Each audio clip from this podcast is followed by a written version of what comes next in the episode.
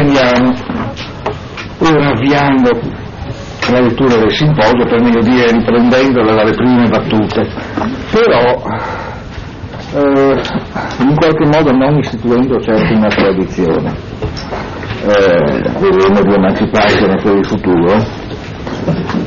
Mm, simmetricamente a quanto proposto ieri in esordio, con un effetto di vicinanza sovversiva forse degli orizzonti di attesa, come ieri avevamo citato Gershon Scholem, eh, poi ce n'è una sorta di epigrafe di colofon da piazzare letteralmente sulla porta d'ingresso della lezione di oggi.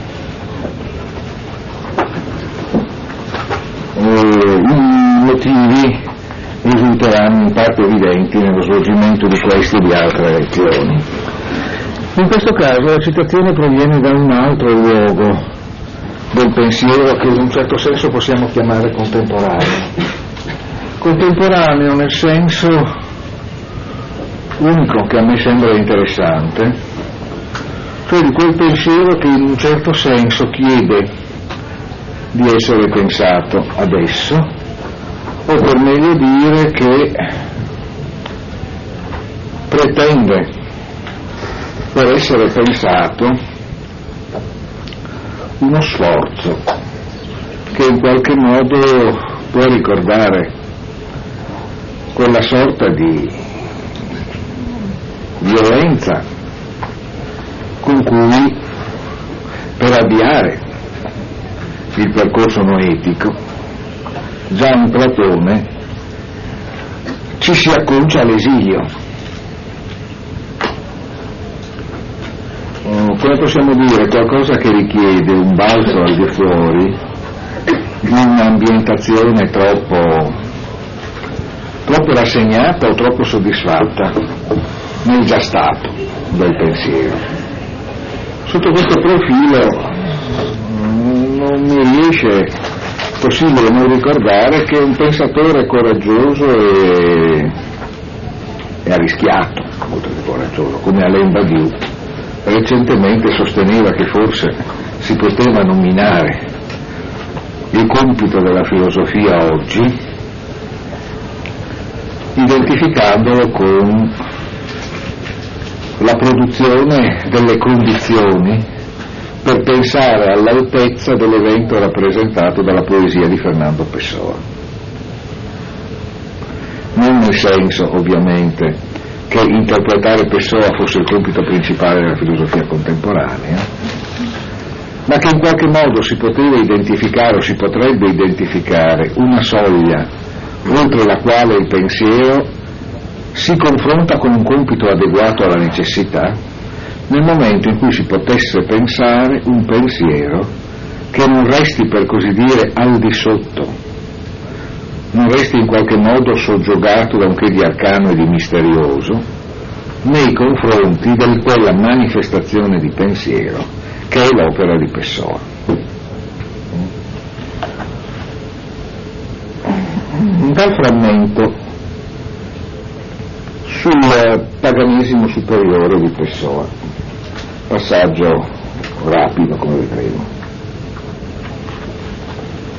O paganismo helênico tem duas paixões, a esotérica, que é a do mito popular, e a do mito aos deuses, objetivista, patente, consoante a seus todas as manifestações populares e, sobretudo, todas as manifestações do espírito grego.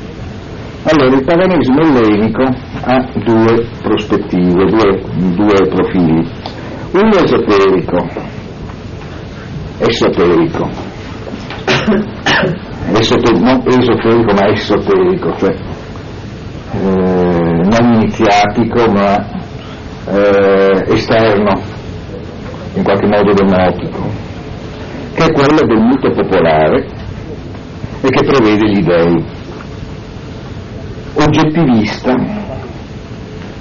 palese, consolante in tutte le sue manifestazioni popolari. e in tutte le manifestazioni dello spirito greco. La esoterica columna aprendia apenas nos mistérios, a parte oculta do paganismo, ligada intimamente, mas mesmo que a parte aparente e aos velhos cultos e sacerdócios do Egito e do Oriente indefinido. E conseguente è una parte invece esoterica che il greco apprendeva soltanto nei riti misterici.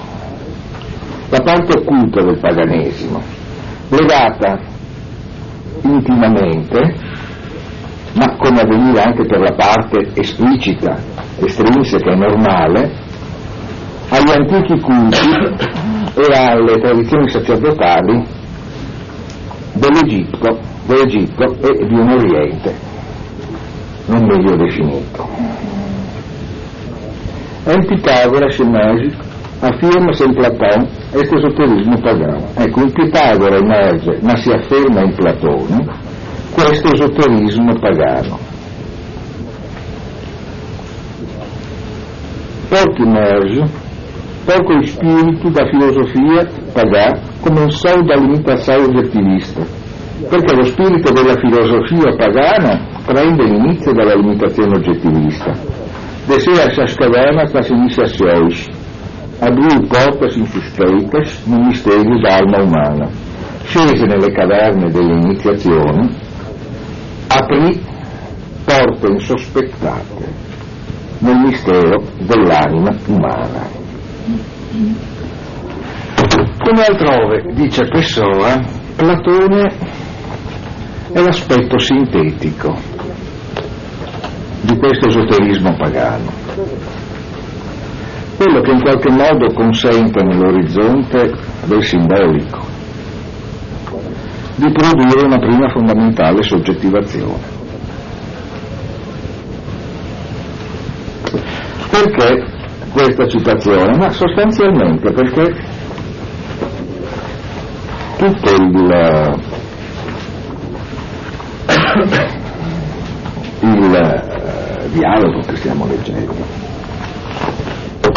simposio, in un certo senso parte da una dichiarazione consapevole eh, di una novità che è in esso implicito,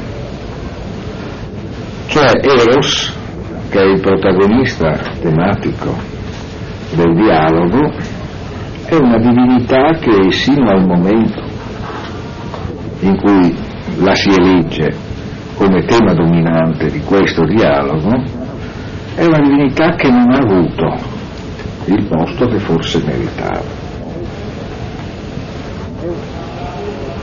È una divinità che in un certo senso sta in un rapporto non lineare con il pantheon delle divinità greche.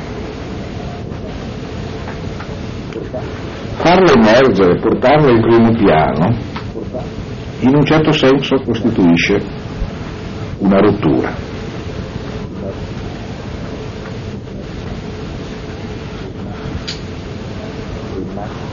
Una rottura che marca, per così dire, una diversa configurazione dell'esperienza.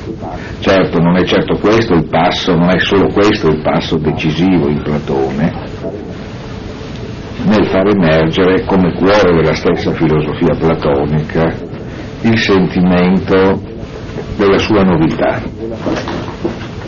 della novità della sua scoperta e della pratica che costituisce il cuore di questa scoperta ma certo, per così dire, la convenzione dei dialoganti, che istituisce Eros come tema del dialogo, è indubbiamente una pattuizione che sembra, per così dire, palesemente respirare l'aria di una oltranza l'aria per l'aria, per così dire, la consapevolezza dell'oltrepassamento di una sorta di soglia. E in realtà, volendo insistere sul, sull'aspetto suggestivamente letterario, diciamo sulla sceneggiatura, del dialogo, che ha narrativamente da sempre esercitato una grandissima suggestione, che ci offre un testo, usiamo pure l'espressione con tutta la banalità, ma sappiamo che dovremo riusarla in maniera rigorosa, un testo eccezionalmente bello, un testo letterariamente bello. Si può leggere il simposio ed è stato letto come un testo in cui gli aspetti letterario-creativi consentono addirittura, per così dire, di dimenticare il radicamento che esso ha nelle intenzioni della filosofia. Uno forse dei luoghi per eccellenza in cui, volendo, poesia e filosofia si scambiano continuamente di posto, per indicare che il loro posto è sempre lo stesso, è sempre un altro. Un tipico caso di convergenza tra filosofia e poesia e nello stesso tempo, se vogliamo, anche di divergenza nella convergenza.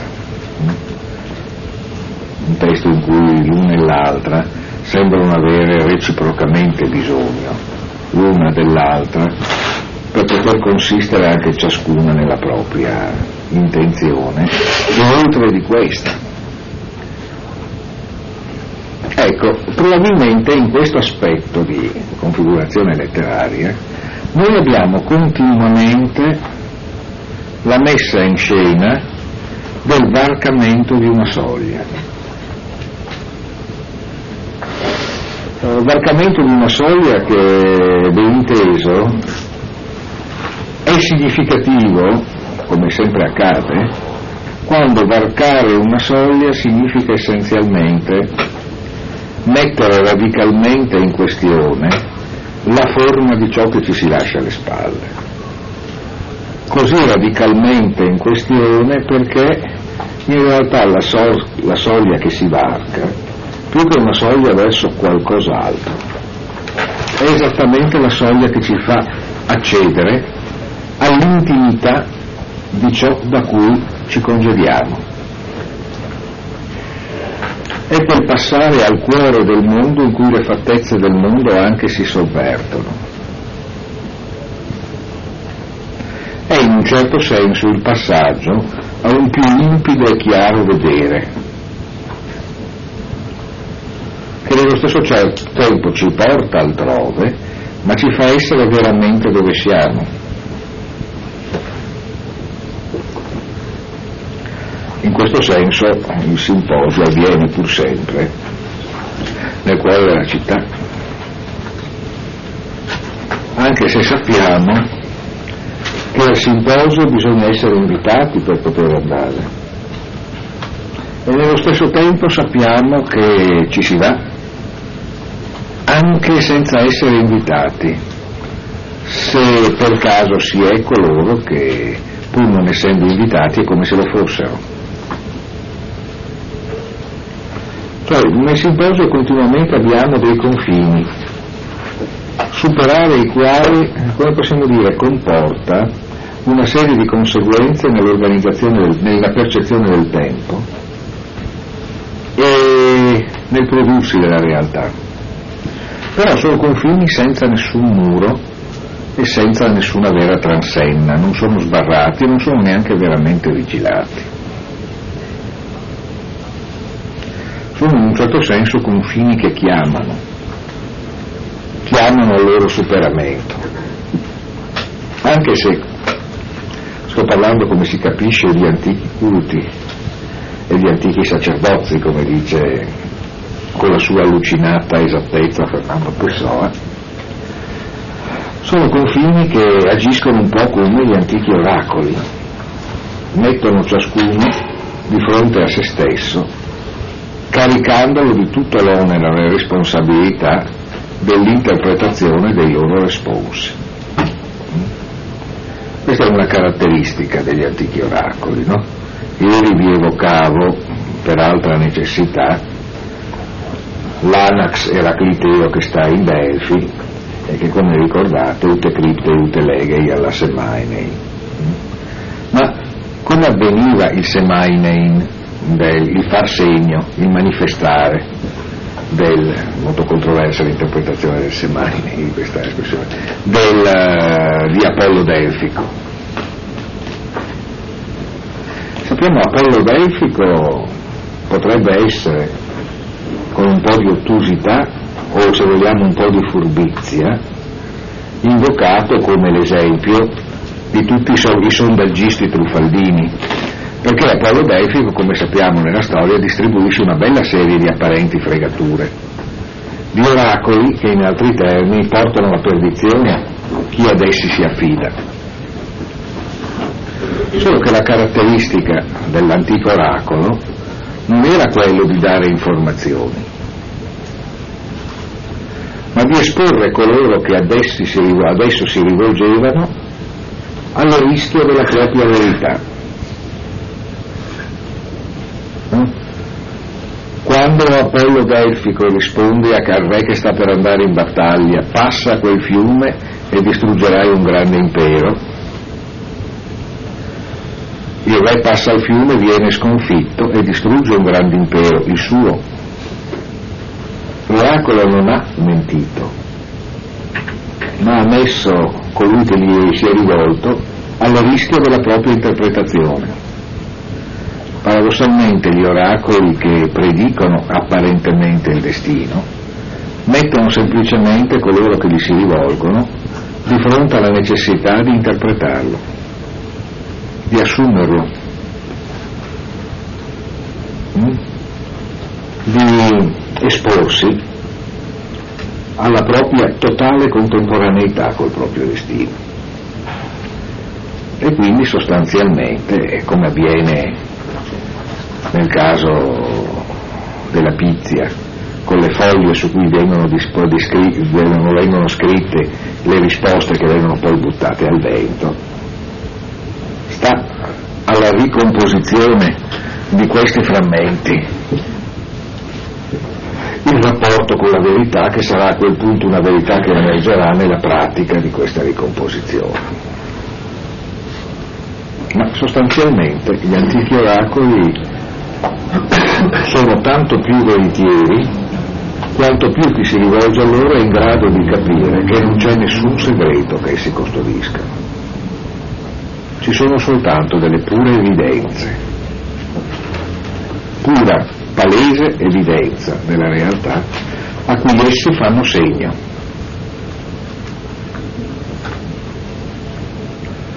Ma non è facile stare alla superficie delle cose è così difficile aprire il proprio sguardo, accoglierla tutta. Nella sua gremita contemporaneità, che è più facile pensare che dietro vi sia nascosto qualcosa. E che sforzarsi per andare dietro alle cose, per capire cosa c'è,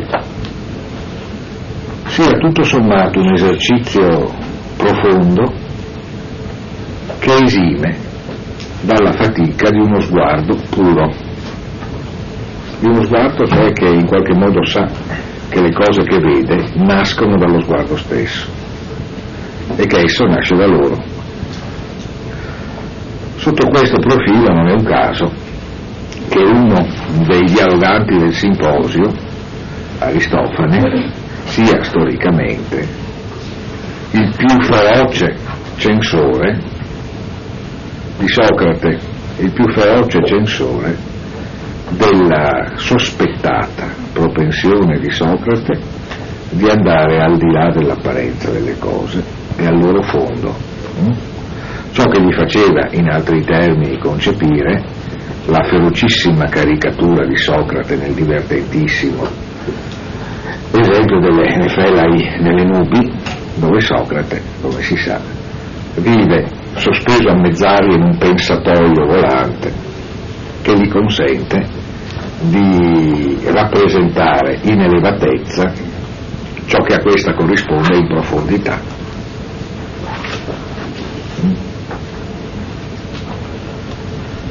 Non a caso Aristofane, come voi sapete, concepisce Socrate come l'origine di Euripide e quindi come la catastrofe della tragedia.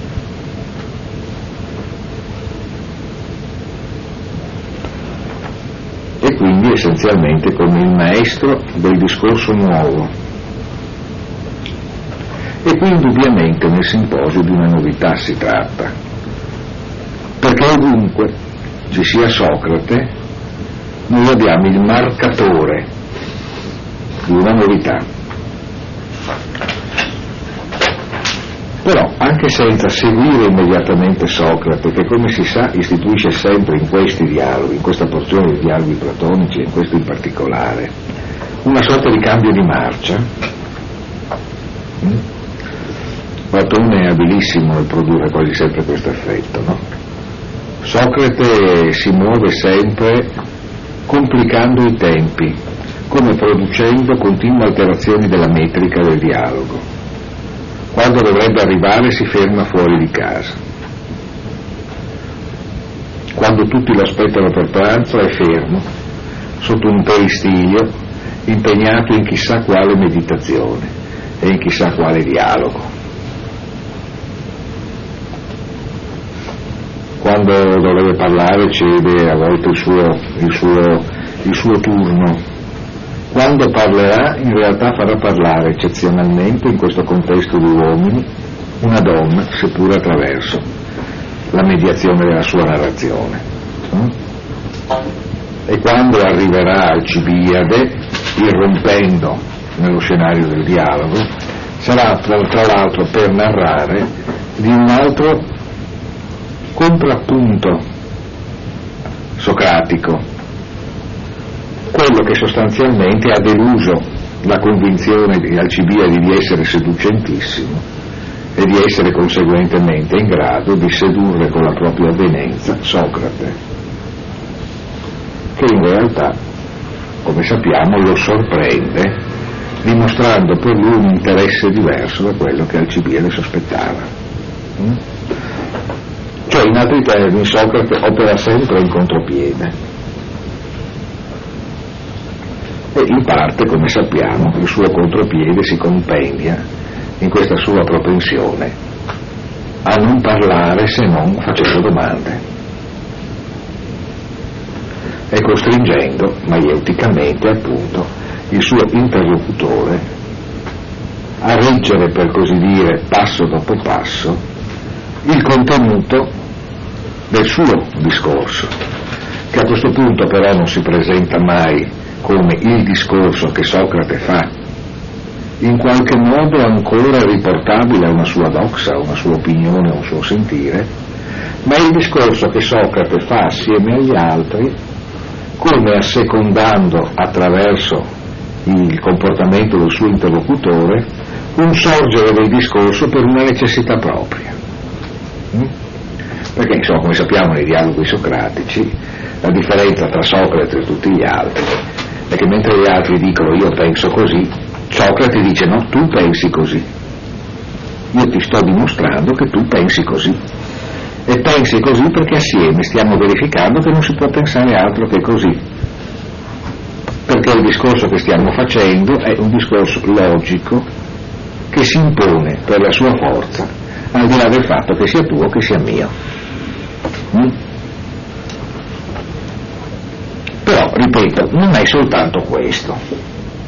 Qui, certo, questo ci porterebbe ovviamente alla vexata questione del rapporto tra Socrate e i sofisti, tra Platone e i sofisti, mm?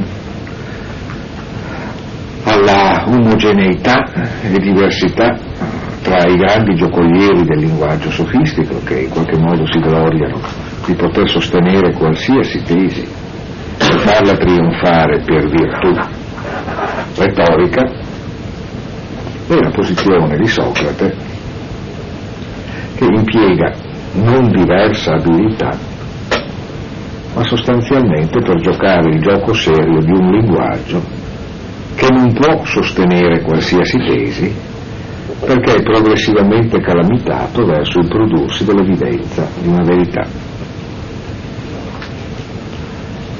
Motivo per cui, come sappiamo, Socrate verrà la sua cicuta perché non può dire nulla di diverso da ciò che gli sembri, anzi, che per lui sia certamente, indiscutibilmente da sostenersi. Cioè Socrate non ha delle fedi da sostenere, ma il suo ragionamento lo porta dove lo porta. E da dove per necessità interna questo porta, non è possibile deviare.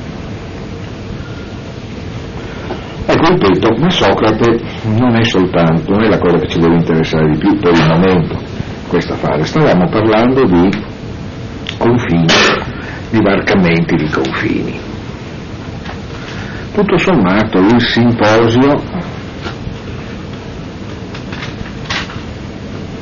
per un verso, il simposio vuol dire proprio il banchetto che si svolge qui, per un verso ci sembra tutto sommato fare immediatamente massa con tutta quella tradizione di dialoghi che dai dialoghi platonici promanano come genere letterario filosofico. Beh, dal Medioevo stesso e alla modernità in poi. E conseguentemente il dialogo ci sembra anche tutto sommato dialogo tra personaggi che potremmo anche concepire come abbastanza agevolmente dialoganti con noi. Tutto sommato così omogenei a tanti altri che si sono così diligentemente e intelligentemente modellati su di loro in tantissimi dialoghi dal Medioevo ad oggi. Ecco, nello stesso tempo però la dimensione di questo dialogo ci porta anche a qualcosa che ad un tempo stesso è già lontano e molto vicino a quella dimensione misterica da cui l'esoterismo, per così dire, platonico anche ci sta separando.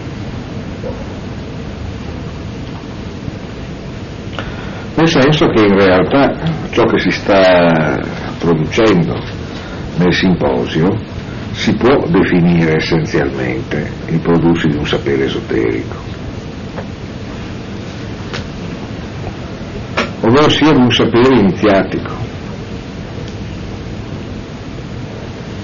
E nello stesso tempo però noi non troviamo veri e propri riti nel simposio, se non un sapore rituale in tutto quanto accade, che sappia però di un rito ad un tempo stesso nuovo e non voglioso di sostare nelle forme di una, di una liturgia codificata, come una sorta di ritualità essenzializzata o di ritualità portata a una sua sorta di cuore largamente desacralizzato. In questo senso Platone agisce ripetutamente nella storia del pensiero moderno, moderno in senso lato, come una sorta di grande traslatore di un mondo di simboli dallo stadio di ciò che si dà nella forma della tradizione ricevuta e concepita come traditum ad una in cui il cuore della tradizione compare come il cuore di una nuova invenzione. Mm? Pensate al modo in cui Platone viene vissuto nella fase produttiva in qualche modo delle condizioni di partenza del, dell'idealismo e del romanticismo in Germania. Il Platone di Schleiermacher e il suo tirare in qualche modo la volata a tutti i greci in questa grande reinvenzione della grecità senza la quale non avremmo in qualche modo la grande rottura idealistica.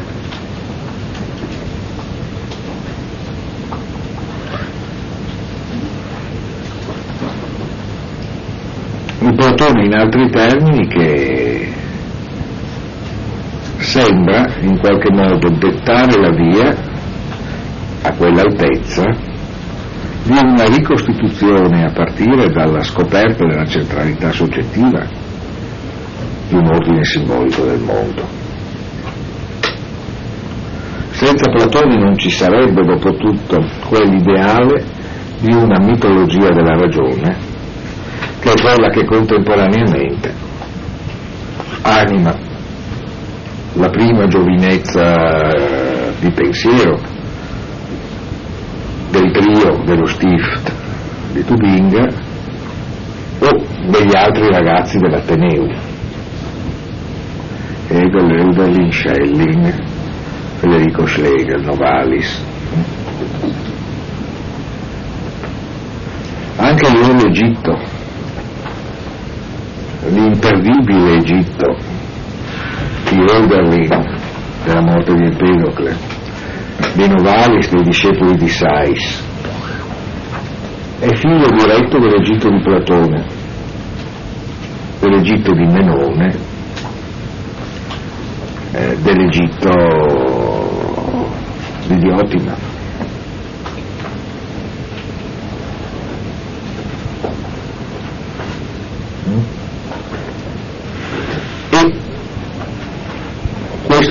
questo Egitto platonico è un Egitto che tutto sommato, anche attraverso l'immagine di Diotima, non è certo assente nello spazio e nella caratterizzazione simbolica dello spazio del simposio.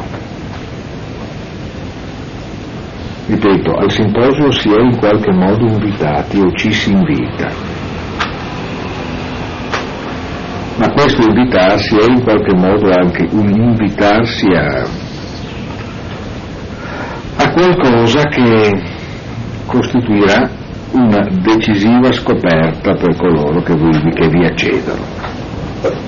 Tanto è vero che il dialogo che viene qui narrato si configura nei, attraverso i narratori che si stratificano nel narrarcelo come narrazione di un evento lontano, che debba adesso essere fatto risalire dalla sua lontananza, come una sorta di cuore antico di una tradizione che progressivamente perde ogni sua passatezza nel momento in cui si propone, in tutta l'ampiezza della sua cospirazione, il gioco delle voci a cui si viene progressivamente iniziati. Parlo di gioco delle voci e parlo in un certo senso di polifonia perché non a caso è qui che emerge quella famosa citazione una volta di più da Eraclito, in cui si parla dell'accordo e del disaccordo che si ricompongono in armonia come il suono del, della, come la corda d'arco e la corda della lira. Mm? Qui che in qualche modo nel discorso del Sinoco emerge l'immagine cioè di una concordia discourse che per tanti versi sembra per così dire alludere alla prestazione complessiva, essa sì tutta iniziatica, del dialogo perché attraverso il dialogo si viene iniziati al dialogo, alla compresenza necessaria di tutte le sue parti. E questo è l'evento che in qualche modo non lascia la, la realtà intatta, o per meglio dire non la lascia nella finzione di conoscenza con cui inizialmente ci si era posti rispetto ad essa. Quindi lo spazio del simposio è anche una sorta di borgo, porta coloro che vi accedono verso la loro effettiva origine, che almeno in parte è allusa dalla emergenza nello spazio del, del simposio di miti di origine. E non a caso nel simposio che noi troveremo il mito dell'ermafrodito.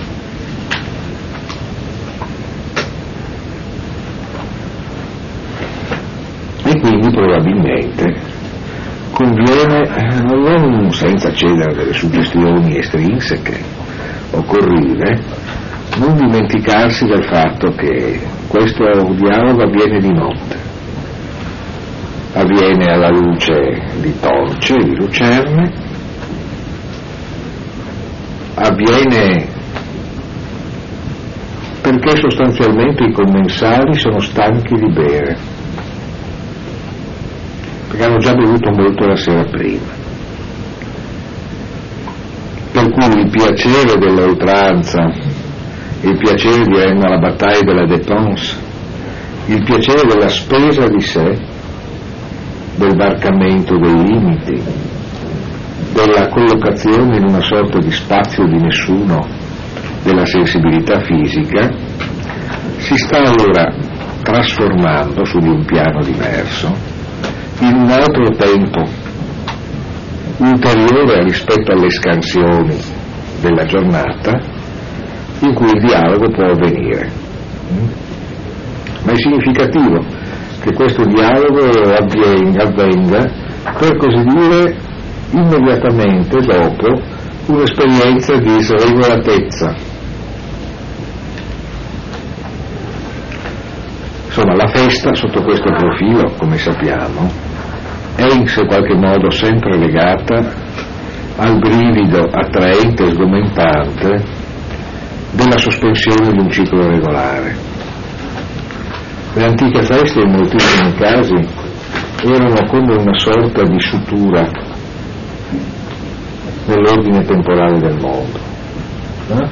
Quando si temeva che sostanzialmente il ciclo di ogni giorno, il ciclo di ogni anno, di ogni stagione, potesse non rinnovarsi. E allora lo spazio della festa consentiva contemporaneamente che si sospendesse l'ordine del mondo e che attraverso la festa anche lo si ricostituisse. Nella festa tutti i legami cadevano, ma attraverso la festa li si rinsaldava. E allora il sole che avrebbe potuto non sorgere più, l'estate che avrebbe potuto non tornare, i raccolti che avrebbero potuto, o meglio, le, le messi che avrebbero potuto non crescere,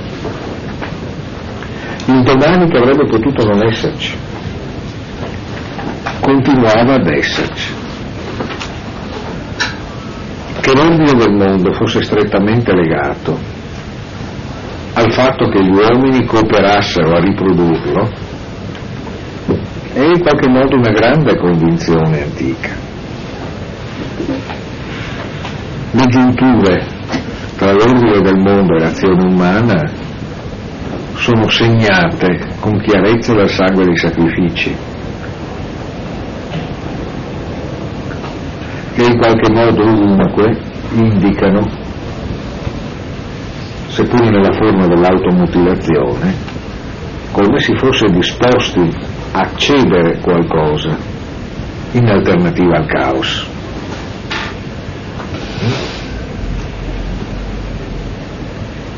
E la festa era esattamente questo, l'esperienza del caos che esimeva dal caos.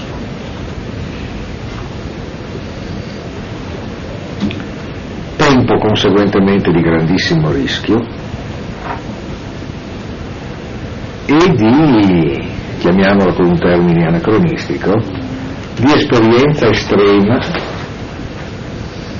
e insolitamente gratificante qualcosa che si ritroverà poi, si ritrova anche adesso, nella ricerca di situazioni estreme.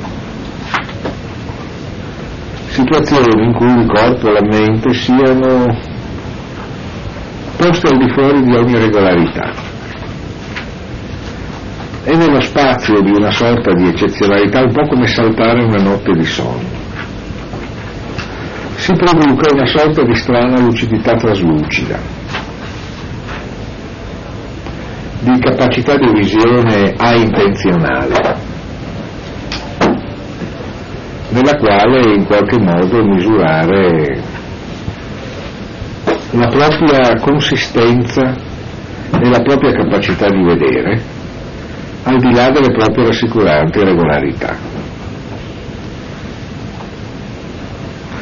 Il dialogo del simposio, come altri dialoghi, porta in sé anche il segno di questa rottura, di una ciclicità nella quale non ci sarebbe spazio per ciò che qui si dice. Mm? Che non a caso, come abbiamo esordito a dire, metterà in campo una divinità fino a questo punto negletta, che si tira dietro una considerazione degli dei e degli uomini nuova. Quindi in un certo senso abbiamo rito, iniziazione, arcano, segreto e forse anche sacrificio. E nello stesso tempo nulla di tutto questo, almeno preso alla lettera ma come la sua complessiva radicale trasposizione. Di tanto in tanto interi ordini di esperienza, per così dire, si mentalizzano, eh? passano nell'interiorità. Come, come possiamo dire, tutta la sensorialità, la corposità che li caratterizza diventa una corposità della mente Pensate tutto sommato a quel fenomeno platonizzante, vediamo se ci si può intendere, che ad esempio è la poesia petrarchesca, che nasce da una fortissima volontà di compiere un percorso di desensorializzazione rispetto alle tradizioni provenzali e anche a quelle stilnoviste e che nello stesso tempo trasferisce sul piano dell'effetto fonico della suggestione metrica, dell'evocazione stilizzata, tutto il mondo di sensorialità. Mm? In parte anche qui abbiamo, come possiamo dire, il trasferirsi della verità di un antico sostrato mitico e rituale in un altro spazio, di un'altra pratica, quello della filosofia quello dell'esercizio che qui si svilupperà nel dialogo. Per cogliere questo aspetto bisogna però sottrarsi alla fascinazione che il dialogo sia semplicemente un modo per dire delle cose che si potrebbero dire in un altro modo. Per così dire, eh, questo aspetto di sostrato, questo sostrato antico e in un certo senso prefilosofico, sta per così dire ad alludere a ciò che nella filosofia sta al suo livello più alto, quello in cui la filosofia supera il proprio essere, la propria riduzione a dottrina. Quindi ricordarsene in un certo modo consente anche di evitare di ridurre i contenuti del dialogo a qualcosa che potrebbe stare senza il dialogo stesso e il pensiero platonico a qualcosa che potrebbe consistere indipendentemente dalla sua pratica.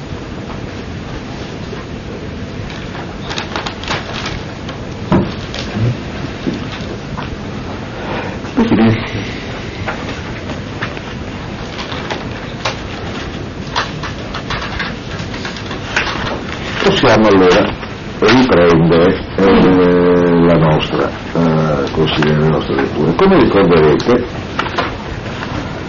si era cominciato con il fatto che a questo che eh, Socrate aveva deciso di eh, andare lo stesso alla cena perché modificando anche in quel caso il classico, progetto, il classico proverbio si sarebbe potuto dire appunto che eh, ai banchetti dei buoni i buoni possono andare anche senza invito. Prima ricorderete si era detto che l'invitato si faceva bello per andare da un bello. Quindi sostanzialmente i belli e i buoni vanno ai banchetti dei belli e i buoni, senza altro invito se non quello che è implicito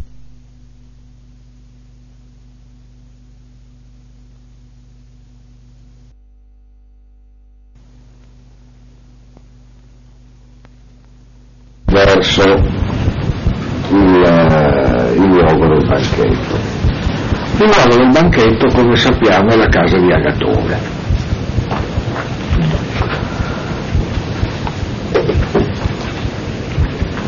Agatone, come voi capite, è il nome che ovviamente sta in rapporto con il buono e i buoni di cui si è parlato. Perché Agatone vuol dire esattamente il buono. E Agatone è anche poeta tragico. Un poeta tragico di successo. anche se in ogni caso all'epoca in cui il dialogo viene fatto non è più ad Atene a quanto si capisce, ma invece è in Macedonia.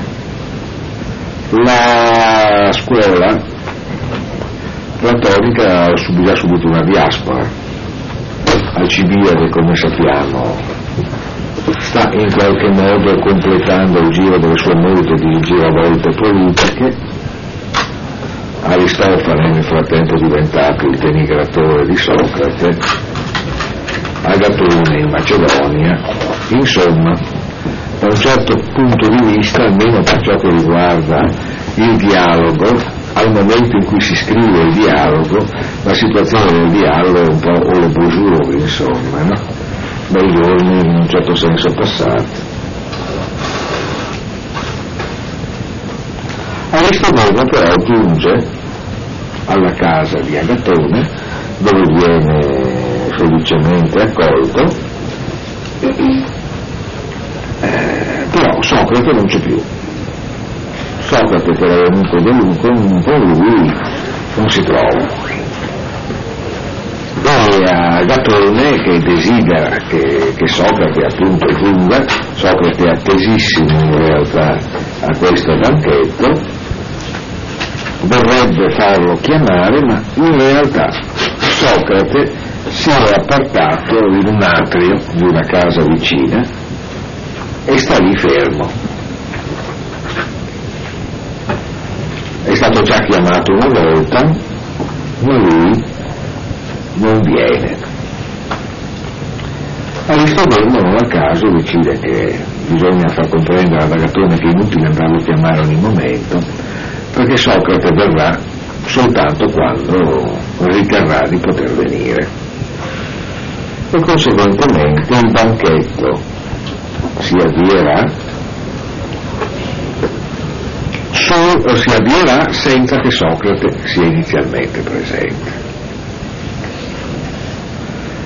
Anche se la sua è una presenza ancora più incombente, perché incombe sul banchetto l'interrogativo di Socrate che ha praticamente sulle soglie di casa è fermo, debito evidentemente ad altro, qualcosa di più importante di ciò che loro stanno facendo, evidentemente, se lo chiama a sé con tanta forza. Il che effettivamente non può ridursi a una stranezza perché Socrate è Socrate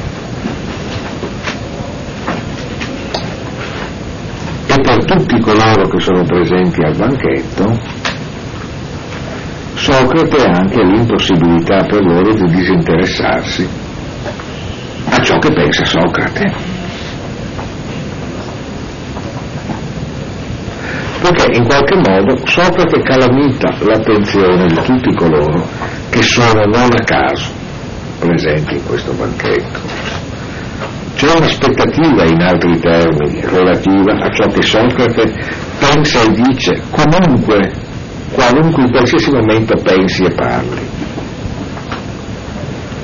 Perché Socrate è la novità rappresentata da quella che per comodità chiamiamo adesso la sua pratica filosofica. E tutti costoro ne sono in una qualche misura adepti. Quindi nel momento in cui Socrate si sottrae al banchetto, sottrae in un certo senso al banchetto il centro del banchetto. Perché in un certo senso forse solo Socrate dà il suo vero senso al simposio. Quindi nel momento in cui Socrate sosti fuori dal banchetto, l'anima del banchetto è in qualche modo esaltata alla nostra vista attraverso il suo separarsi nella persona di Socrate dal banchetto stesso. C'è un posto noto in altri termini che dimostra che tutti i posti sono in realtà collegati a questo posto.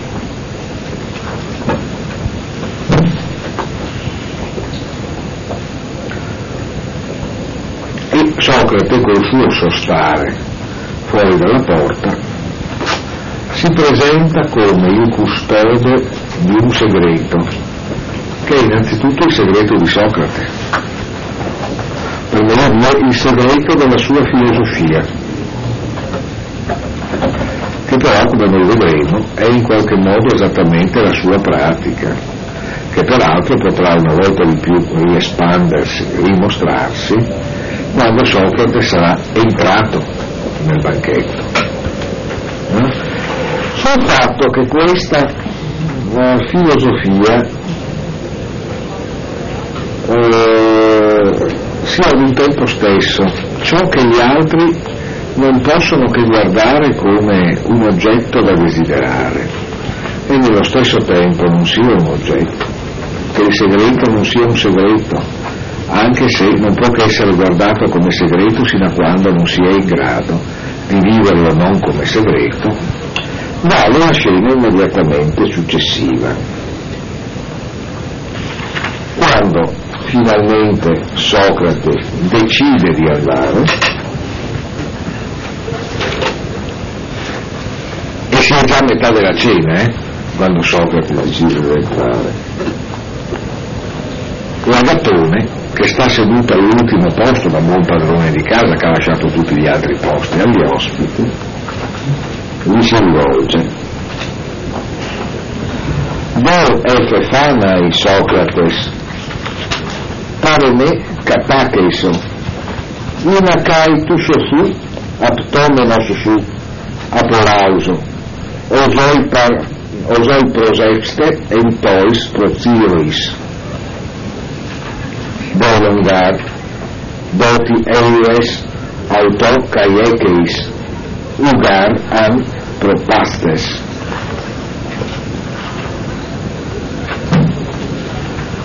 Cioè, in altri termini,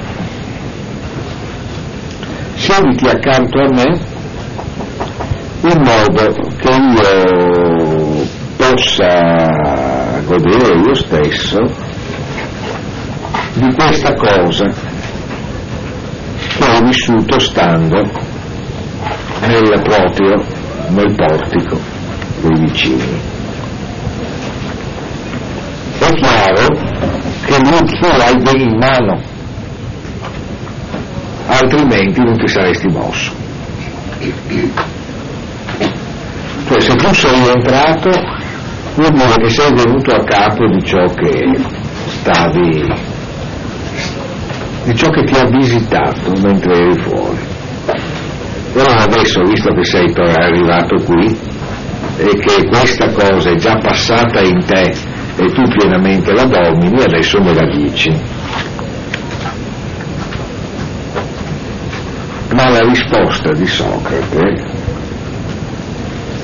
è una risposta decisiva, perché Socrate mi risponde che la sapienza non è qualcosa, andiamo allora rapidamente alla sostanza, lasciamo parlare la lettura per un momento, che la sapienza non è qualcosa che si comunichi secondo il principio dei vasi comunicanti. Non è che qualcosa che si possa versare da un pieno a un vuoto.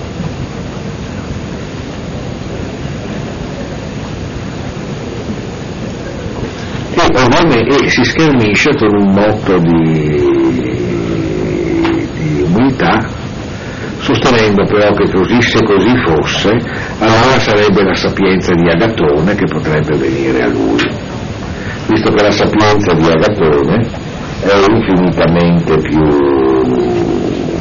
più sbagliante e più giovane della sua. Ovviamente già la giornata nel giorno precedente è apparsa così sfolgorante di fronte a un gigantesco pubblico, perché una tragedia di Agatone appena conseguito un premio.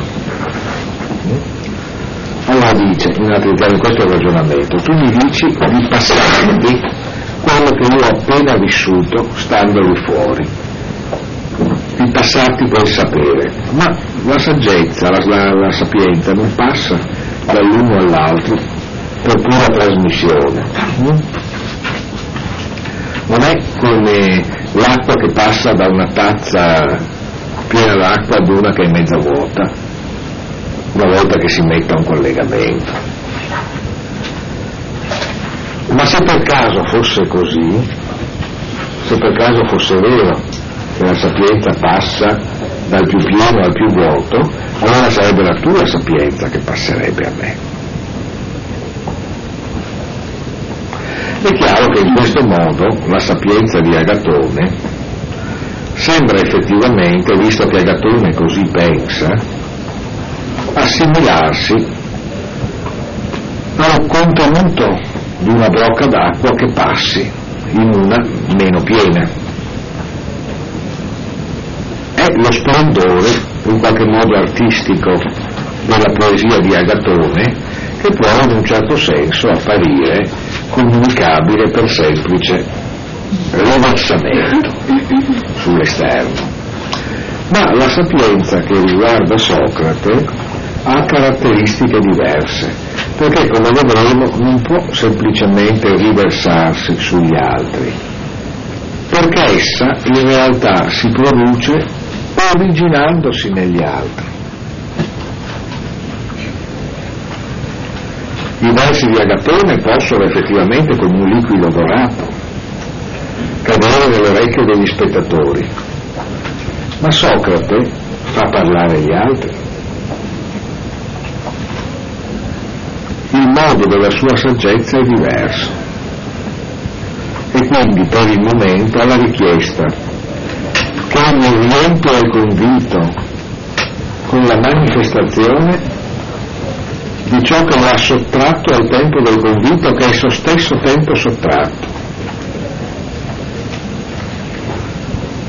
Riportandolo nella condizione di una suprema sospensione del tempo, perché insomma se il convito è questo tempo altro, Socrate si ritrova in un suo tempo altro, Socrate è la punta di diamante all'ora del convito ma è anche ciò che al convito manca, perché Socrate non fa parte, apparentemente almeno al momento, del pensiero che lo ha visitato a tutti gli altri. Allora la richiesta di Agatone sarebbe effettivamente che il convito venisse mobilitato, portato alla sua essenza attraverso la propalazione di ciò che Socrate ha sperimentato stando fuori dal convito.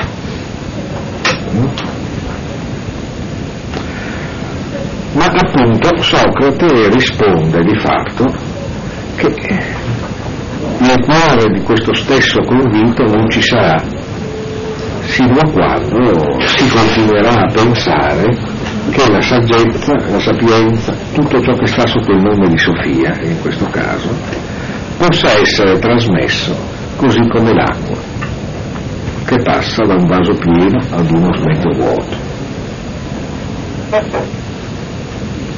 E conseguentemente si tratterà di cambiare costume.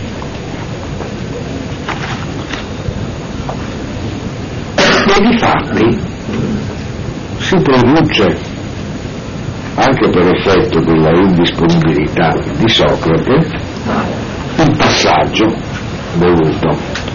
Perché Agatone decide che sì, Socrate non vuole rispondergli, se, se ne irrita un po', però decide di rinviare tutto al giudizio di Dioniso, cioè sostanzialmente di rinviare al bere. Dioniso è ovviamente il dio del vino, di finire di cenare, tanto più che Socrate occupato con le sue meditazioni o che altro fosse fuori non ha mangiato, Quindi si mangi, si beva e dopo si parlerà della saggezza. Solo che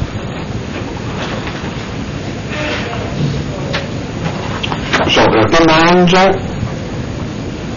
si fanno varie libazioni, si canta un inno in onore di Dioniso e si dovrebbe cominciare a mettersi a bere. Ma a questo punto interviene il giovane Pausania, che comincia a dire che lui insomma già vi proviene dalla gigantesca balla della sera precedente, quindi proprio non ce la fa più. E che sostanzialmente, visto che anche tutti gli altri c'erano la sera precedente,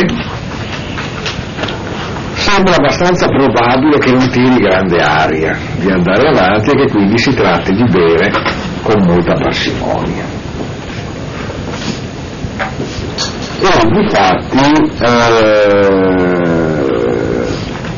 tutti gli altri cominciano a dare ragione a Aristofane perché appunto parte, aveva partecipato alla, agli eccessi del giorno prima il Simaco, che è anche medico, è ovviamente presente, ha una resipiscenza, un'esitazione, perché Agatone è noto per la sua capacità di ingurgitare quantità incredibili di alcolici per cui potrebbe non essere stanco di bere. Ma allo stesso Agatone ammette di non essere proprio in forza. E conseguentemente la componente di, di bevitori meno, meno gioiosi del gruppo, Aristodemo, e il Simaco stesso hanno buona ragione di dimostrarsi soddisfatti perché neanche a loro eh, andrebbe, andrebbe di continuare a bere. E conseguentemente si decise, si decide di eh, andare avanti senza ubriacarsi ma invece di parlare. Mm? Ora, voglio dire, come diceva Bataille, diceva tutto, forse tutte le grandi idee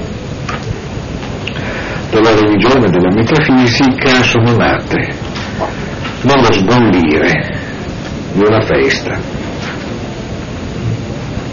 È un'affermazione suggestiva, no?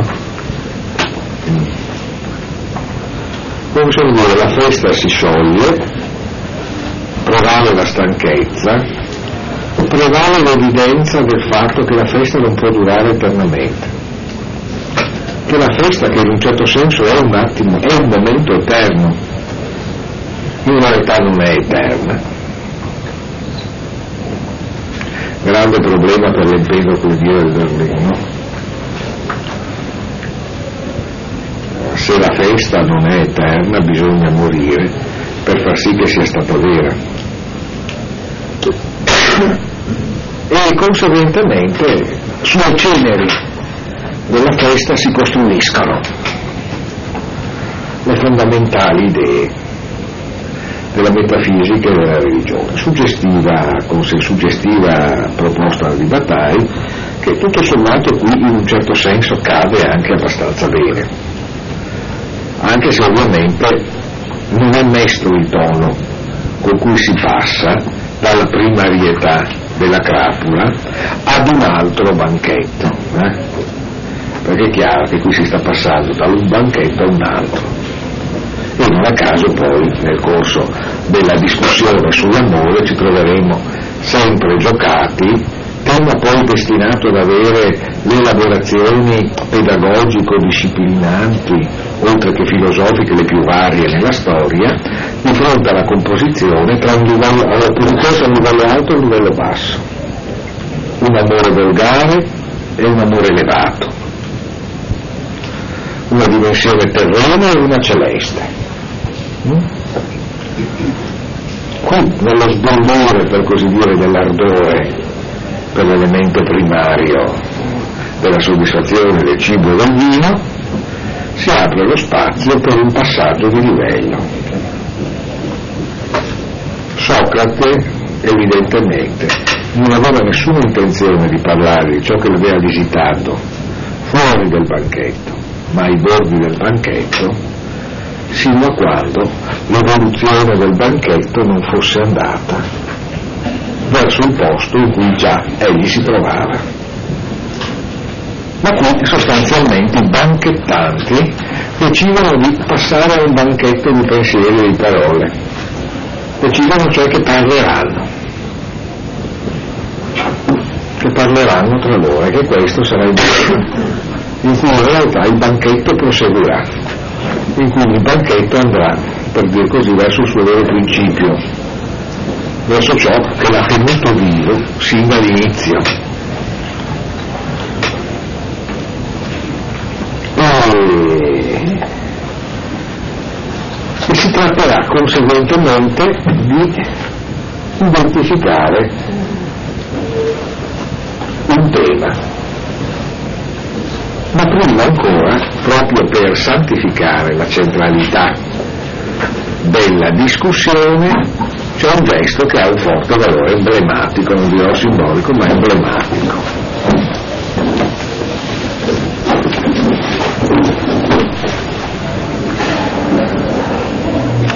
nel banchetto sta suonando una flautista l'immagine della flautista nel banchetto che tornerà in tante rievocazioni in tante stilizzazioni, sono pensato poi Valéry in definitiva. No? Uh, alla flautista viene chiesto di, di smettere, o per meglio dire, di suonare per proprio conto, oppure, e an duetai, Pais Nexi, Pais Endon, oppure se non ha voglia di suonare per sé sola, che suoni per le donne dentro. Le donne non ci sono qui, non c'è nessuna donna presente. Le donne stanno dentro, in un'altra parte della casa, dove la flautista che è lì per suonare per gli uomini viene inviata a suonare con le donne, se ne ha voglia. cade allora anche questa musica, dopo vedremo evocata la musica appunto della cetra, della lira e dell'arco, appunto, e appunto emas de dialogon allelois sineinai to temeron. Mm? E noi invece passiamo il tempo a conversare. e a questo punto viene proposto da Erisimaco il tema. O meglio, c'è una prima proposta di Erisimaco che suscita la proposta di fede.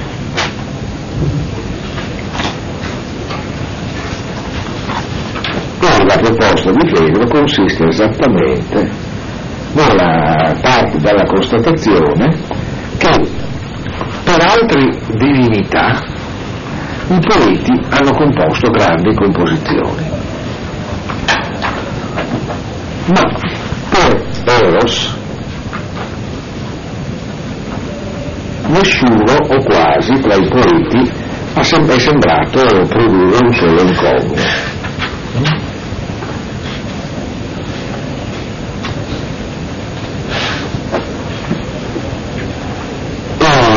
caso gli stessi sofisti che sono sulla piazza come facitori di discorsi sono pieni di esercitazioni retoriche in cui si loda questo o quel Dio, ma su Eros tacciano.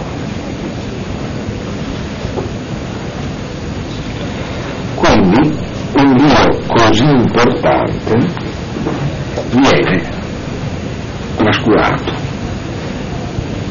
Questo è esattamente il passaggio a cui alludevo eh, precedentemente.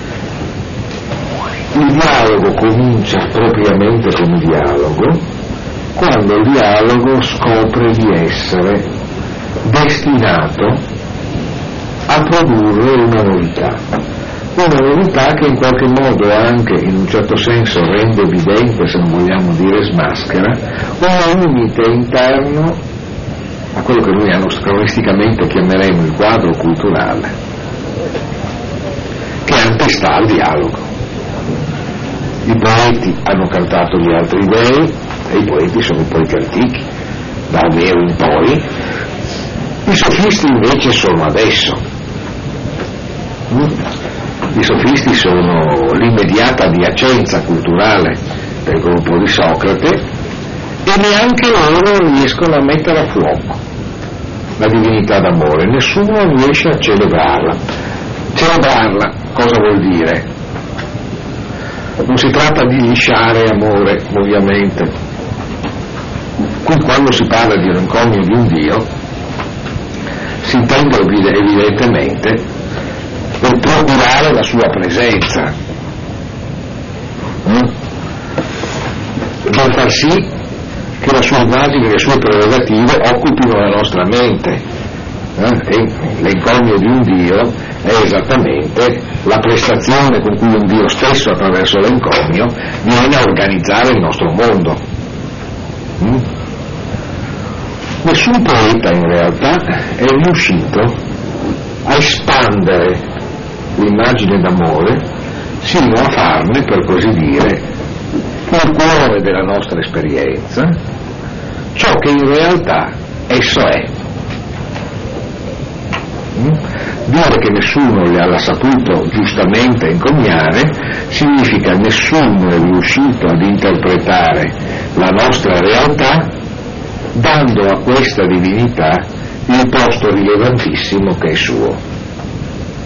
Quindi, come dire, noi diremmo in termini anacronistici nostri, poeti e sofisti ci danno un'immagine falsata della realtà, che ci consente di vivere un'esperienza meno elevata o ci consentirebbe di vivere un'esperienza meno ricca e elevata di quella che noi possiamo invece vivere sapendo che cos'è amore e sapendo qual è la sua collocazione.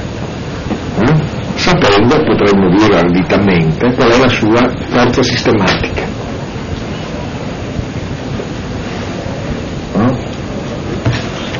Che nel momento in cui si decida di concentrarsi allora sull'amore è chiaro che si produce una parola nuova e quindi si darà fiato a un nuovo complesso di mizeri che si complementeranno con un discorso, con un logos che riguarderà amore. E questa sarà per l'appunto la prestazione del dialogo.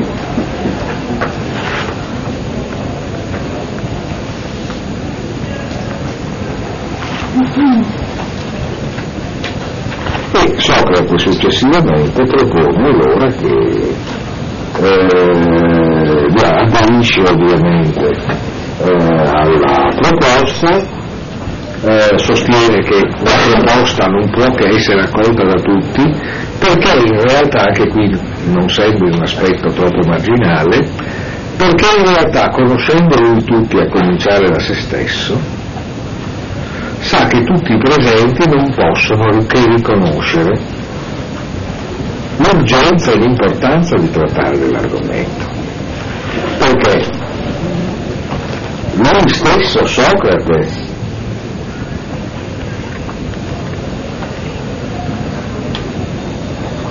pur sostenendo di non conoscere nulla delle cose dell'amore, perché Socrate sostiene sempre, come sapete, di non sapere, non si può certo, non si può certo dire estraneo a questo problema. E soprattutto non possono dirsi estranei Pausani e Dagatone, che sono amanti, e tantomeno Aristofane, che passa il suo tempo tra gli amori e il vino. Mm? Tutti gli altri, e questo è molto importante, che sono lì presenti, sono dediti nella loro vita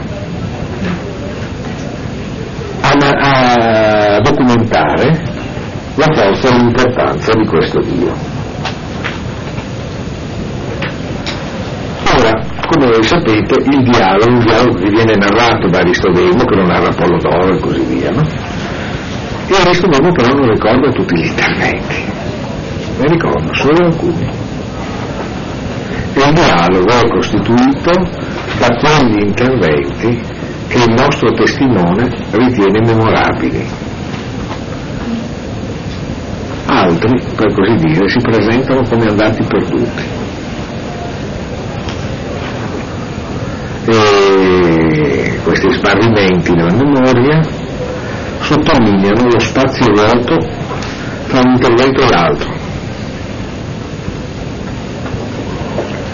C'è un, una continua discontinuità, per così dire, in questo discorso sull'amore, che non sarà il caso di tentare di riempire semplicemente con le parole di qualcuno, ma esattamente con l'armonia discorde degli interventi.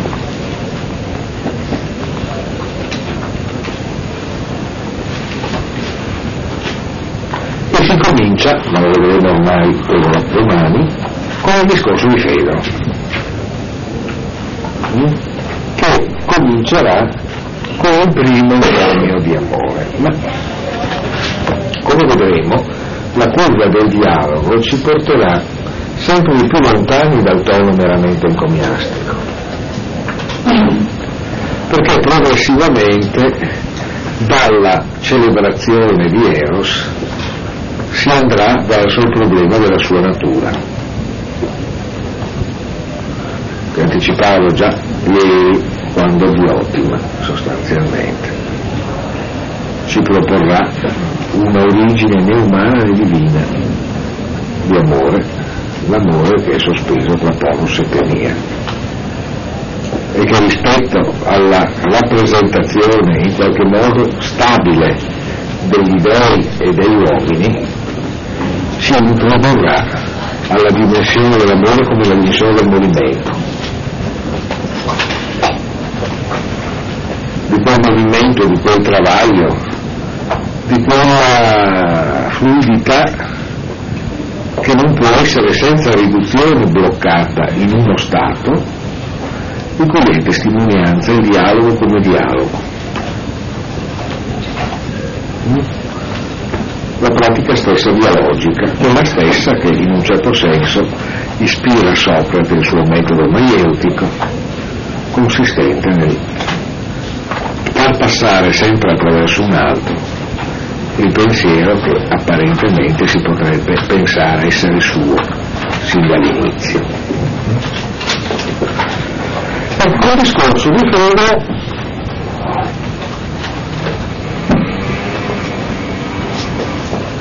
non a caso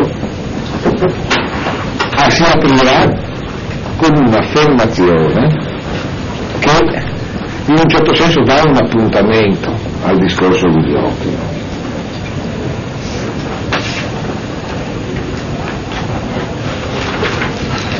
Ovvero sia la formazione a quella quale immediatamente succede la citazione di Esiodo, secondo la quale